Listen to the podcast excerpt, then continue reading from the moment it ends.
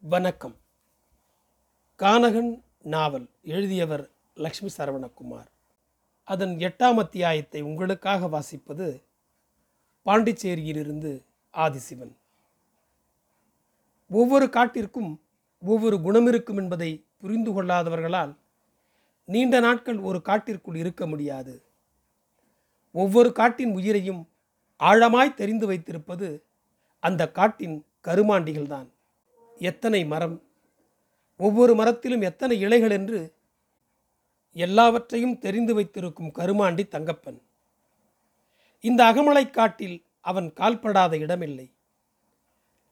காட்டுக்கார அதிகாரிகள் சுற்றி வருவதற்கும் காட்டை கணக்கெடுப்பதற்கும் அதிகம் நம்பியிருப்பது கருமாண்டியைத்தான். அகமலை காட்டின் வேறு சில இடங்களிலும் கஞ்சா காடு வேகமாக வளரத் துவங்கியிருந்தபோது காட்டிலாக்கா அதிகாரிகளுக்கு நல்ல வருமானம் கிட்டியதோடு வேட்டையாடுவதற்கு தேவையான துப்பாக்கி ரவைகளையும் அவர்களே தரவும் செய்தனர். அவர்களைப் போலவே கரண்டுகாரர்களும் துப்பாக்கி ரவைகளை திருட்டுத்தனமாக விற்பதை வாடிக்கையாக்கி விட்டிருந்தனர். காட்டுக்குள்ளிருக்கும் டேமிலிருந்து கரண்டு எடுக்கப்பட்டு கேரளாவிற்கு பெரிய பெரிய மின்சார டவர்களின் வழியாய் செல்கின்றன. இதனை அவ்வப்போது பார்த்து வர கரண்டுக்காரர்கள் ஜீப்பில் செல்வது வழக்கம். இப்படி செல்லும்போது கரண்டுக்காரர்கள் தங்களுடன் கன்மேன் என்று ஒருவனை கூட்டி வருவார்கள். அந்த ஆளுக்கு அரசாங்கமே ஒரு துப்பாக்கியும் தோட்டாக்களும் கொடுக்கும். அவர்களின் பாதுகாப்பிற்காகவே இந்த கன்மேன். மிருகங்கள் தாக்க வந்தாலுமே கூட வானத்தை நோக்கி சுட்டு துரத்த வேண்டுமே தவிர எந்த மிருகத்தையும் சுட்டு கொல்லக்கூடாது என்கிற கட்டுப்பாடு உண்டு. ஆனால் அவன் தங்களின் பாதுகாப்பிற்கு கொடுக்கும் துப்பாக்கி தோட்டாக்களை நல்ல விலைக்கு விற்று விடுவான். தங்கப்பனும் சில நேரங்களில் இந்த கண்மேனிடம்தான் தோட்டாக்கள் வாங்குவான். எல்லோரையும் போலவே கஞ்சா காடு தங்கப்பனையும் வசீகரித்தது.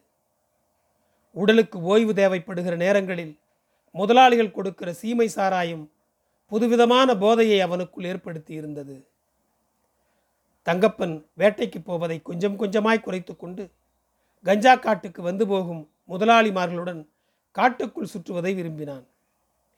இந்த புது வாழ்க்கையில் ஒருவித லைப்பு ஏற்பட்டதோடு தன் மீது மற்றவர்கள் வைத்திருக்கும் மரியாதையைக் கண்டு சின்னதொரு கர்வமும் எழுந்தது. ஒரு நாள் பிற்பகலில் தங்கப்பனை தேடி குமிழிச்சேட்டன் கஞ்சா தோட்டத்திற்கே வந்தான். குரங்காற்றிலிருந்து ஆறேழு மைல் தள்ளி இருக்கும் மேல்மலை கஞ்சா தோட்டத்து முதலாளியுடன் தங்கப்பன் தங்கியிருந்தான். முதலாளிக்கு இவன் சொல்லும் வேட்டை கதைகளை கேட்பதில் அளவு கடந்த பிரியம். அதனால் தேனியிலிருந்து வரும்போது இவனையும் கூட்டிக் கொண்டுதான் வருவார். சேட்டனுக்கு இத்தனை தூரம் மலையேறி வந்ததில் நாக்கு தள்ளி போனது.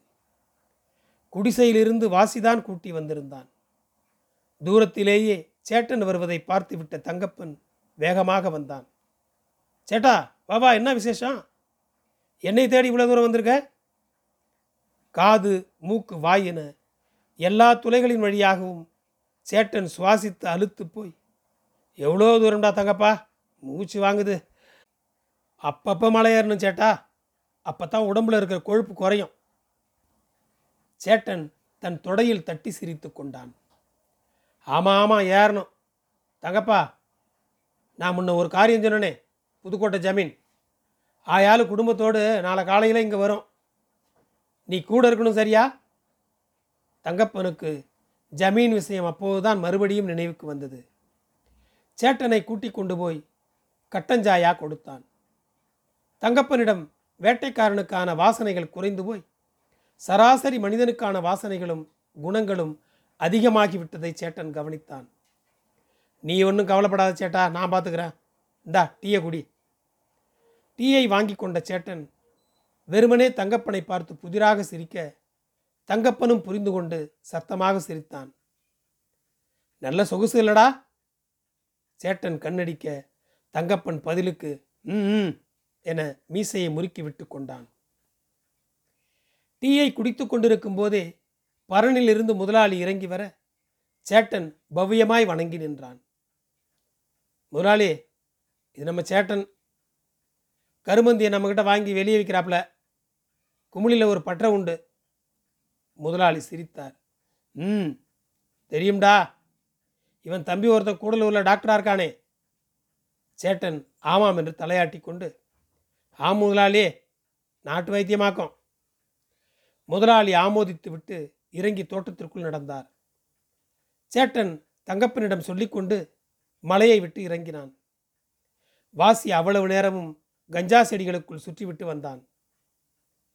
சேட்டன் வாசியையும் தங்கப்பனையும் மாறி மாறி பார்த்தான். சூதானமா போச்சேட்டா கொஞ்சம் அசந்தா. கழுத்தறுத்து போட்டுருவான். தூரத்தில் அவன் சொன்னது வாசிக்கும் லேசாய் கேட்டது. தங்கப்பனை முறைத்தான். தங்கப்பன் காரி துப்பிவிட்டு பரணியில் ஏறினான். சேட்டன் எதையும் காட்டிக்கொள்ளாமல் சிரித்தபடியே வாசியோடு மலை இறங்கினான் காலையில் பெய்த மழையால் நாணலெங்கும் நசநசத்து கிடக்க சேட்டன் ஈரத்தில் கால் வைத்து இறங்க முடியாமல் அவ்வப்போது உடல் பாரம் முழுக்க முன்னால் தள்ளுவதும் பிடிப்பிற்காக வாசியை தாங்கி பிடித்துக் கொள்வதுமாய் இறங்கினான். சேட்டனிடம் ஒரு பேச்சுக்கு பார்த்து கொள்வதாக வாக்கு கொடுத்து விட்டாலும் தங்கப்பனால் இன்னும் முழு மனசாக அதற்கு உடன்பட முடியவில்லை. செல்லாயிக்கு நிறை மாசம் எந்த நேரத்திலும் பிரசவமாகிவிடலாம். நேற்றிலிருந்து அவள் தன் குடிசைக்குள் ஒருவரையும் அனுமதிக்கவில்லை. மற்ற விஷயங்களிலெல்லாம் தான் பளிச்சு என்பதை மறுத்து விடுகிறவள் இதில் மட்டும் பளிச்சியாகவே இருக்க விரும்பினாள். பளிச்சி தனக்கு தானேதான் பிரசவம் பார்த்து கொள்ள வேண்டும். குழந்தை பிறப்பதற்கு முந்தைய மூன்று நாட்களும் குழந்தை பிறந்தபின் மூன்று நாட்களும் ஒருவரும் அவளை தொட்டுவிடக்கூடாது. ஆனாலும் தங்கப்பன் தன் குழந்தையை பார்க்க வேண்டும் என்கிற ஆர்வத்தில் அவள் குடிசையையே சுற்றி சுற்றி வந்தான். கஞ்சா தோட்டம் குடிசைக்கு பக்கத்தில் இருந்ததால் அங்கிருந்து நினைத்த நேரத்திற்கு போய்க்கொள்ளலாம் ஜமீனுடன் காட்டுக்குள் போவதென்றால் அது லேசில் முடிகிற காரியமில்லை. காட்டுக்குள் வரும் இந்த நாலைந்து நாட்களில் மொத்த காட்டையும் வேட்டையாடிவிடும் ஆர்வக் கோளாறில் அவர்கள் ஜீப்புகளில் எல்லா மேடு பள்ளங்களிலும் ஏறி இறங்குவார்கள். நினைத்த மாத்திரத்தில் காட்டை சுற்றி வந்துவிடவோ தெரிந்து கொண்டு விடவோ முடியாது. ஒவ்வொரு காலகட்டத்திற்கும் என்னவா இருக்கிறது என்பதை அதனோட இருந்து கவனிக்க வேண்டும். ஒருவராலும் விளக்க முடியாத நீண்ட மௌனமும் நிதானமும் காட்டுக்கு உண்டு. அத்தகைய நிதானம் கொண்டவர்களுக்கு மட்டுமே காட்டின் தடம் புரியும். வேடிக்கைக்காக வேட்டையாட வருகிறவர்களுக்கு இவ்வளவு இருந்தால் போதும் என்கிற எந்த எல்லையும் இல்லாததால் அவர்களை திருப்தி செய்வதும் இயலாத காரியம். ஆனாலும் சரி வரட்டும் பார்க்கலாம். ஒவ்வொரு வருஷமும் ஏதாவது ஒரு கோமாளி தன் குடும்பத்துடன் வேட்டைக்கு வந்து போகிறான். இந்த கோமாளி எப்படியோ? என மனதிற்குள் சிரித்தவன். மாலையில் குடிசைக்கு போவதற்கு முன்னால் அன்சாரியின் கிடைக்கு போய் தகவல் சொல்லி ஏற்பாடுகளை கவனித்துக் கொள்ள சொல்ல வேண்டும். யாருக்கு சந்தோஷமோ இல்லையோ? இது மாதிரியான ஆட்கள் வரும்போது அன்சாரிக்கு எப்போதும் சந்தோஷம். காட்டிற்குள் அவனுக்கென ஒரு பங்களா உள்ளது. சின்னதுதான் என்றாலும் தூரத்திலிருந்து வந்து காட்டிற்குள் தங்க நினைக்கிறவர்களுக்கு இந்த காட்டிற்குள் இருக்கிற ஒரே நல்ல பங்களா அது மட்டும்தான். அதனால் அந்த பகுதிக்கு வரும் எல்லா முக்கியஸ்தர்களுக்கும் அன்சாரியை தெரியும். அன்சாரி ஏதோ ஒரு வகையில் அவர்களை தன் வியாபாரத்திற்கு பயன்படுத்தி கொண்டான். அடுத்த நாள் காலையில் விடிவதற்கு முன்பாகவே ஜமீன் ஆட்கள் தங்கப்பனின் குடிசைக்கு வந்து விட்டனர். தமீம் தான் கூட்டிக் கொண்டு வந்தான். மாறி மட்டும் குடிசைக்கு வெளியில் விறகை ஒடித்து கொண்டிருந்தாள். ஏதா கருமாண்டி இருக்காப்லையா? அவள் விறகை கீழே போட்டுவிட்டு தமீமை பார்த்து சிரித்தாள். வாங்க தோற இன்னைக்கு தான் பாதை தெரிஞ்சுதாக்கும். வந்தவன் எப்படி இருக்கு மைனி என்னன்னு என்னைய ஒன்றும் விசாரிக்கல. நேராக கருமாண்டியை தான் கேட்பீலோ தமீம் சிரித்தான். இல்லை மைனி உன்னை எப்போனாலும் வந்து பார்த்துட்டு போகிறேன் முக்கியமான ஆளுகள்லாம் வந்திருக்காக அதனால தான் அண்ணனை கூப்பிட்டேன். தனக்கு சம்பந்தமே இல்லாத வெட்கத்தோடு தமிம் சிரித்து கொண்டான். இரு கூப்பிடுறேன். சும்மா தான் படுத்திருக்காப்ல. குடிசைக்குள் போனவள் அவனை தட்டி எழுப்பினாள். அவன் எரிச்சலோடு கண்ணை திறந்து பார்த்துவிட்டு போக விருப்பமில்லாதவனைப் போல் தலையாட்டினான். அவள் வம்படியாக இழுத்து தூக்க முயன்று கொண்டிருந்தான். அவள் எழுப்ப எழுப்ப தங்கப்பன் போக விருப்பமில்லாதவனாய் தரையிலேயே மீண்டும் உட்கார்ந்தான். அவளுக்கு சிரிப்பு வந்தது. தன் பலத்தை சோதிக்கிறானோ? இரண்டு கைகளையும் அவன் வயிற்றில் குறுக்காக கொடுத்து வலுவாக தூக்கினாள். தங்கப்பன் சிரித்து விட்டான். என்னை வானே ஜமீன் உனக்காக தான் காத்திருக்காப்ல. மைனியை தினமும் தான் கொஞ்சிற. போதும் வா. தம்மீம் வெளியிலிருந்து சத்தம் கொடுத்தான். என் பொண்டாட்டி நான் கொஞ்சிறேன் உனக்கேண்டா எரியுதே? வேட்டியை இறுக கட்டி கொண்ட தங்கப்பன் பக்கத்தில் இருந்த ஒரு மிலா எலும்பை தூக்கி அவன் மேல் போட்டான். ஜமீனை பற்றி யோசித்ததுமே தங்கப்பனுக்கு உறக்கமற்ற ஓனாய் வெறிகொண்டு இறை தேடி ஓடுவது போன்ற அவஸ்தையில் காட்டுக்குள் அலையும் மனிதர்களின் பரிதாபம் நிறைந்த முகங்களே நினைவுக்கு வந்தன. இவன் சரி சொல்கிறவரை ஜமீன் நாட்களும் கிளம்புவதாக இல்லை என்பது போல் வாசலிலேயே நின்றனர். நான் கஞ்சியை குடிச்சிட்டு செத்த இடத்துல வந்துடுறேன். நீங்கள் போங்கய்யா விருப்பமே இல்லாமல் சொன்னான். சிரித்தபடியே ஆட்கள் கிளம்ப. வக்காளி நிம்மதியாக ஒரு சாவு வந்து தொலை மாட்டேங்குது. காடுன்ன இவங்க அப்பா வீட்டு சொத்தா? நினைச்சா உள்ளே போகிறதுக்கு கூறுகட்ட கூதியானுங்க. மனசுக்குள்ளாகவே முனகிவிட்டு வாயை கொப்பளித்தான். சற்று தள்ளி விறகை பிளந்து கொண்டிருந்த மாரியின் உடலில் அந்த காலை நேரத்து குளிரிலும் வியர்த்து வழிந்தது. அவளை இப்போது கவனிக்கையில் முன்னை விடவும் இறுகிப்போய் அழகாயிருப்பதாக நினைத்தான். யாராலும் சாய்க்க முடியாத காட்டு மரம் அவள். அவள் சாய்ந்தால்தான் உண்டு. ஆசையோடு நெருங்கி அவள் தோள்களை அணைத்தான். திரும்பி பார்த்து சிரித்தாள். அவளை இறுக அணைத்து கொண்டு கழுத்தில் முத்தமிட்டான். கொஞ்சம் அழுத்தமாக அவன் வயிற்றில் குத்தி மாறி விலக்கி விட்டாள். கஞ்சியை குடிச்சிட்டு ஆகிற சோழியை பார் போ. அவன் அவளை விடாமல் மீண்டும் மீண்டும் இழுத்து பிடிக்க செல்லாயி கூப்பிடும் சத்தம் கேட்டது. விடாமல் இறுக்கி பிடித்து கொண்டிருந்த தங்கப்பனை விலக்கிவிட்டு எழுந்து ஓடினால் மாறி. தங்கப்பனும் மாரிக்கு பின்னாலேயே போனான்.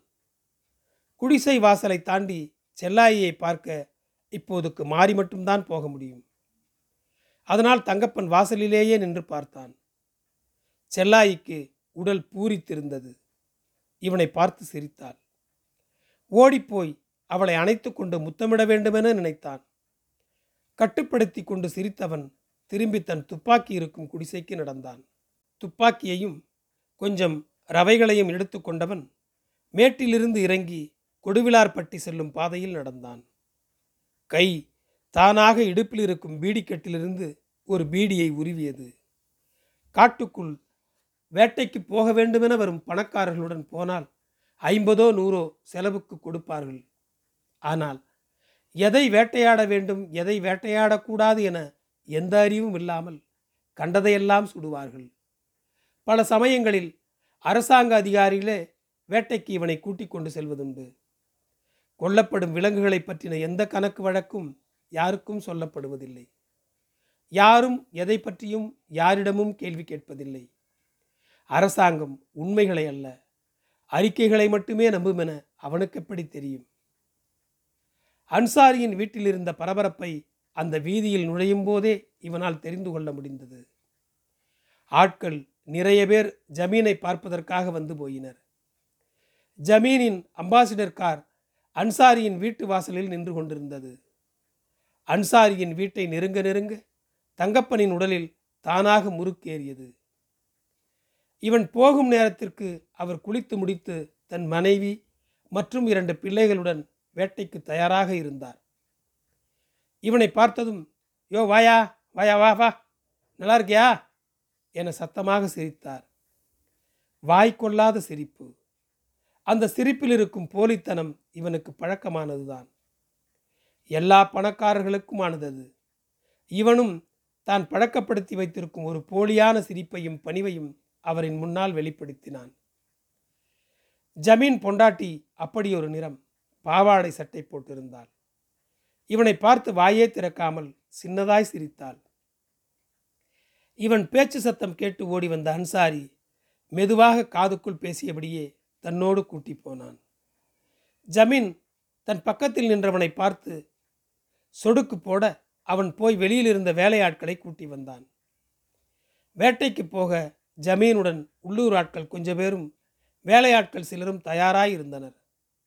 சின்ன ஊர்வலம் ஒன்று கிளம்புவது போல் அவர்கள் தயாராக பொருட்களை பெரும்பெரும் மூட்டைகளாய் தூக்கி கொண்டு வேலையாட்கள் ஜீப்பில் ஏற்றினர். ஜமீன் ஜீப்பில் ஏற வீட்டுக்குள்ளிருந்து அன்சாரியும் தங்கப்பனும் சிரித்த முகத்துடன் வந்தனர். உள்ளே போன அந்த சின்ன இடைவெளியில் இரண்டு பேரும் ஆளுக்கு ஒரு கிளாஸ் சாராயம் குடித்திருந்தனர். மூன்று ஜீப்புகளில் ஜமீன் குடும்பமும் அன்சாரி தங்கப்பனோடு கொஞ்சம் உள்ளூர் ஆட்களும் போக வேலையாட்கள் அவர்களுக்கு முன்பாக குறுக்கு வழியில் மலையேறி கொண்டிருந்தனர். மொக்க நிலையிலிருந்து பூசைக்கென ஒரு பழியனும் அவன் பொண்டாட்டியும் வந்திருந்தனர். அவர்கள் எந்த மிருகத்தையும் வேட்டையாடுவதில்லை. வேட்டை முடிந்ததும் பளிச்சியம்மனுக்கு செய்ய வேண்டிய சடங்குகளை செய்ய வேண்டியே இவர்களோடு செல்கிறார்கள். வண்டிகள் மொக்கநிலை காட்டின் எல்லைக்குள் நுழையாமல் மேலே குரங்காற்றுக்கு பின்னால் அகமலை காட்டின் மேற்கு பக்கமாக சென்றன. வெயில் நன்றாகவே ஏறிவிட்டிருந்ததால் மெதுவாக ஊர்ந்த ஜீப்பின் பாதை தடங்களெங்கும் ஜொலிக்கும் வெளிச்சம் அவர்களை வரவேற்றது. கரண்டுக்காரர்கள் காட்டில் ஓய்வெடுக்கும் ஒரு சிறிய கல்கட்டிடத்தின் முன்னால் மேல்நாயக்கன்பட்டி ஆட்கள் கொஞ்சம் பேர் இவர்களுக்காக காத்து கொண்டிருந்தனர். ஜீப் வருவதை பார்த்ததும் அவர்கள் முகம் பரபரப்படைவதை இங்கிருந்தே தங்கப்பனால் பார்க்க முடிந்தது. முன்னால் சென்ற ஜீப்பிலிருந்து இறங்கிய ஜமீன் ஒரு குட்டி யானையைப் போல் பூமி எதிர நடக்க அவர் பிள்ளைகளே அவருக்கு பயந்து சில அடிகள் தள்ளியே நடந்து வந்தனர். அங்கு நின்றிருந்த கூட்டம் தாரை தப்பட்டையோடு தயாராக இருந்து ஜமீனை வரவேற்றது. பகல் நேரங்களில் வேட்டைக்கு போகையில் இப்படி தாரை தப்பட்டைகளுடன் போனால் காட்டில் ஒரு திசையிலிருந்து இன்னொரு திசைக்கு மிருகங்களை துரத்த முடியும். அதற்காகவே இந்த ஏற்பாடு. மேல்நாயக்கன்பட்டி முக்கியஸ்தர்களோடு சில நிமிடம் பேசியபின் ஜமீன் துப்பாக்கியை தோளில் மாட்டிக்கொண்டு நடக்க ஜீப்பிலிருந்து தேவையான பொருட்களை தூக்கி கொண்டு அவருக்கு பின்னாலேயே வேலையாட்கள் நடந்தனர். தங்கப்பன் அன்சாரியோடு பேசிக்கொண்டே ஜமீனை ஒட்டி நடந்தான். அவர்களுக்கு முன்னால் தாரை தப்பட்டையோடு ஒரு சின்ன கூட்டம் காட்டுக்குள் சென்றது. ஜமீனின் இரண்டு பெண் பிள்ளைகளும் அந்த காட்டை புதிராக உலகம் பார்க்கும் முயல் குட்டிகளைப் போல் கண்கள் விரிய ஆர்வமாய் பார்த்து கொண்டு வந்தனர். ஒருத்திக்கு பதினைந்து வயது இருக்கும். ஜமீனைப் போல் நல்ல தாட்டியான உருவம். சிவப்பும் இல்லாத கருப்பும் இல்லாத நிறம். இன்னொருத்தி அவள் அம்மா மாதிரி நாட்டு வாழைப்பழ நிறம். உடல் வெயில் பட்டு மினுங்கியபடியே இருந்தது. பதினெட்டு வயது இருக்கலாம். மான்குட்டியைப் போல் நடந்து வந்தாள். தங்கப்பன் அன்சாரியோடு பேசும் இரண்டு வார்த்தைகளுக்கு ஒரு முறை ஜமீன் மனைவியை பார்த்து கொண்டான். தாரை தப்பட்டை சத்தம் கேட்டு மிருகங்கள் மருண்டு ஓடும் சத்தம் காட்டின் சலசலப்பாய் எதிரொலிக்க சரி இங்கேருந்து மூணு குழுவாக பிரிவோம். வழக்கம் போல் முதல் வேட்டை என்னோடது. அதுக்கப்புறம் யார் வேணும்னாலும் எதை வேணாலும் சுடலாம். ஜமீன் சொல்ல எல்லோரும் சரி என்று தலையாட்டினர்.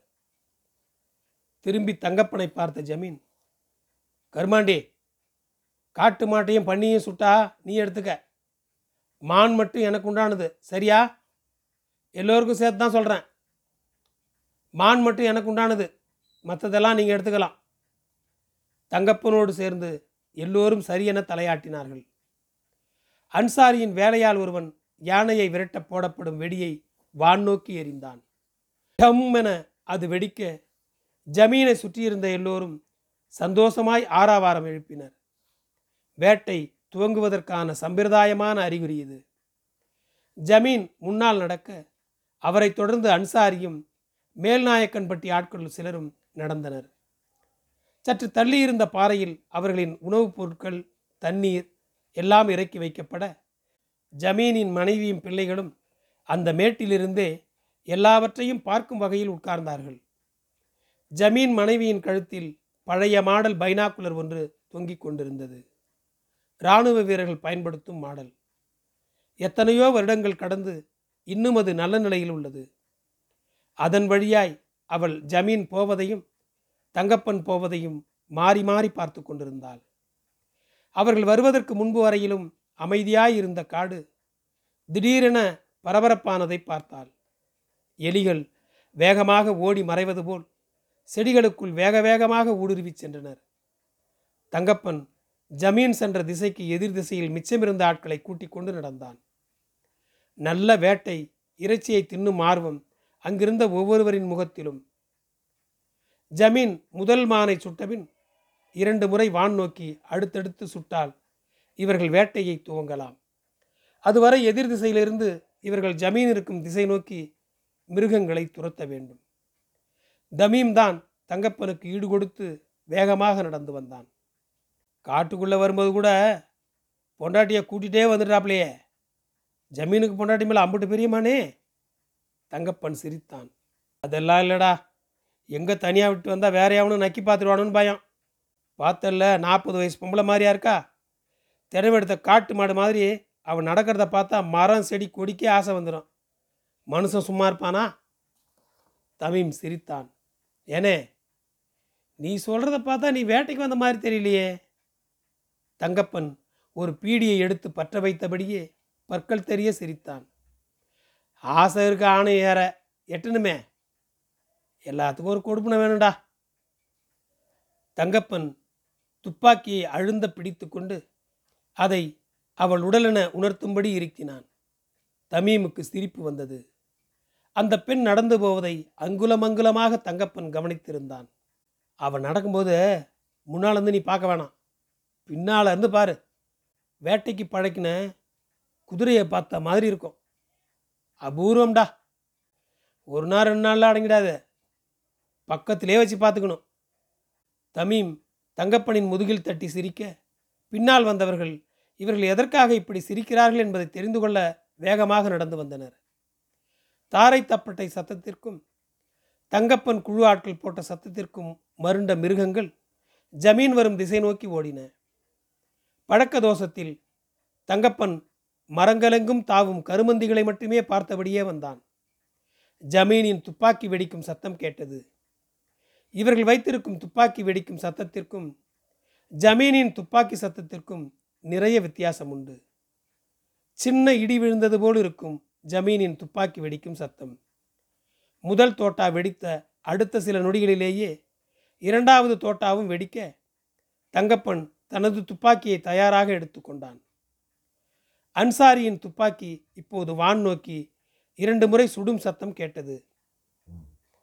தங்கப்பனோடு வந்தவர்கள் உற்சாகமாக கூச்சலிட்டு விட்டு ஆளுக்கு ஒரு திசையில் பிரிந்தனர். இனி எல்லோரும் விரும்பியபடி நினைத்த மிருகத்தை வேட்டையாடலாம். எதிர் திசையிலும் எல்லோரும் ஆறாவாரம் எழுப்பும் சத்தம் கேட்டது. தங்கப்பனுக்கு கண்டதையும் சுடும் பரபரப்பு எதுவும் இல்லாததால் அவன் கொழுத்த மாடோ அல்லது பன்றியோ கிடைக்கும் வரை சுடாமலேயே நடந்து வந்தான். தமீம் வரையாடுகளை கூட விடுவதில்லை என்கிற வெறியோடு கண்ணில் பட்டதையெல்லாம் கூட சுட நினைத்தான். அவனுக்கு இன்னும் போதுமான பயிற்சி இல்லை. பல சமயங்களில் அவன் சுடுவது குறிவைத்த மிருகத்திற்கு பக்கத்தில் இருக்கும் மரத்திலோ செடியிலோ பட்டு வெடிக்கும். அதில் சுதாரித்து அந்த மிருகம் ஓடிவிடும். சிரமப்பட்டு ஒரு வரையாட்டை மட்டும் சுட்டான். அவன் துப்பாக்கி பிடிப்பதை பார்க்க பார்க்க தங்கப்பனுக்கு சிரிப்பாக இருந்தது. கிருக்கா உன் துப்பாக்கி உங்கள்கிட்ட தாண்டா இருக்கும். ஏன் இம்புட்டு இருக்குமா பிடிக்கிற? துப்பாக்கியை குறி வைக்கிறப்போ பயமோ பதட்டமோ இருக்கக்கூடாது. ஒரு வயசு பிள்ளைய வளைச்சி பிடிக்கிற மாதிரி நினச்சி பிடி. தமீமின் கைகளை லகுவாக்கி துப்பாக்கியை அவனுக்கு பழக்கப்படுத்தினான். தமீம் எவ்வளவோ முயன்றும் அவனுக்கு அந்த பக்குவம் வரவில்லை. என்னண்டோ போடா. பேசாமல் கூட நீ மட்டும் வா. சுடுறேங்கிற பேரில் நீ இருக்கிற கொஞ்ச நஞ்சத்தையும் துரத்தி விட்டுறாத. தமீமுக்கு விட மனசில்லை. அண்ணே இன்னும் ஒரே ஒரு ஆட்டையாவது சுட்டுக்கிறனே. நீ ஒரு ஆட்டை சுடுறதுக்குள்ளே இங்கே இருக்க சருகாம்பட்டும் ஓடுறோம். வேணாம் பொத்திக்கிட்டு பேசாம வா. தங்கப்பன் அவன் கையிலிருந்து துப்பாக்கியை பிடுங்கி பின்னால் வந்த ஒருவனிடம் கொடுத்தான். எதிர் திசையில் ஜமீன் மானையும் மிலாவையும் மட்டும் தேடி தேடி சுட்டார். அவர் சுட்ட மிருகங்களையெல்லாம் அவரின் வேலையாட்களும் அன்சாரியின் ஆட்களும் இழுத்து கொண்டு வந்து பாறைக்கு பக்கத்தில் போட்டனர். வெயில் உச்சியை தாண்டியது. பிற்பகலில் முற்றிலும் களைத்து போக. இதோட இன்னைக்கு முடிச்சுக்குவோமா? போய் சாமியை கும்பிட்டு வேலையை ஆரம்பித்தோம்னா பொழுது சாயறதுக்குள்ளே ஊர் போகிறதுக்கு சரியாக இருக்கும். ஜமீன் அன்சாரியிடம் சொல்ல அவனும் சரியென தலையாட்டினான். எல்லோருமே அந்த வெயிலில் களைத்து போயிருந்தனர்.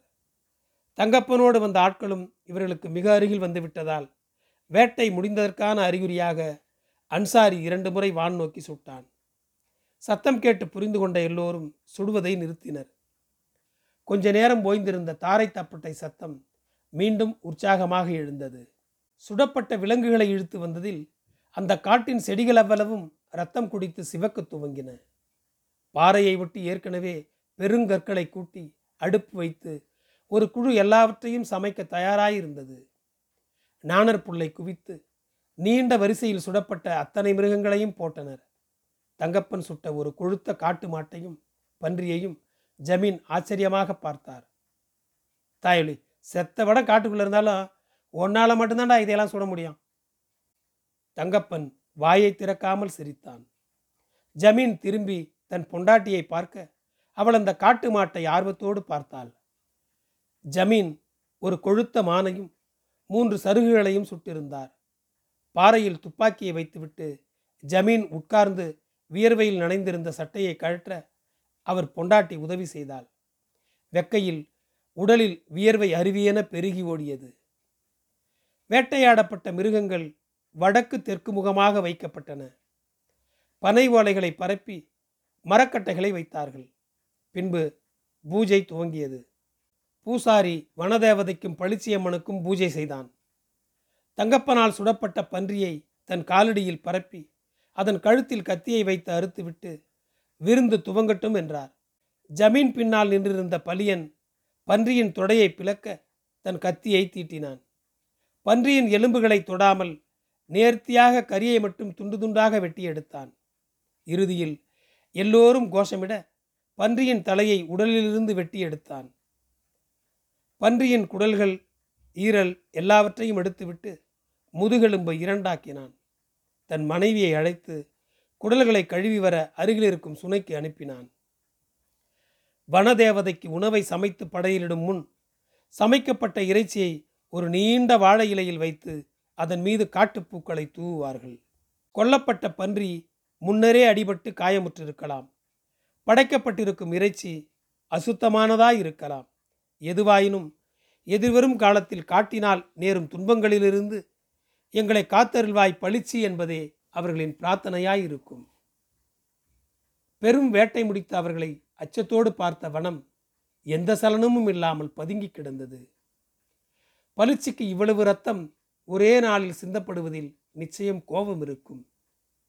கொல்லப்பட்ட மிருகங்களின் ஆன்மாக்கள் அவளை சேர முடியாமல் ஏக்கத்தோடு அந்த காட்டையே சுற்றி கொண்டிருந்தன. இன்னும் இந்த காட்டில் இருக்கும் தங்களின் இருப்பு நிஜமாகவும் தாங்கள் கொல்லப்பட்டது துயர்மிக்கதொரு கனவாகவும் இருக்க வேண்டுமென நினைத்த அவைகளின் குரல் எதுவும் கேட்காதவர்களாய். பெருங்கூட்டம் ஒன்று விருந்தை முடித்து ஜீப்புகளில் மலையிலிருந்து கீழே இறங்கியது. நன்றி. கானகன் தொடரும். என் குரல் உங்களை பின்தொடர ஃபாலோ பட்டனை அழுத்துங்கள். உங்களுக்கு மீண்டும் நன்றி.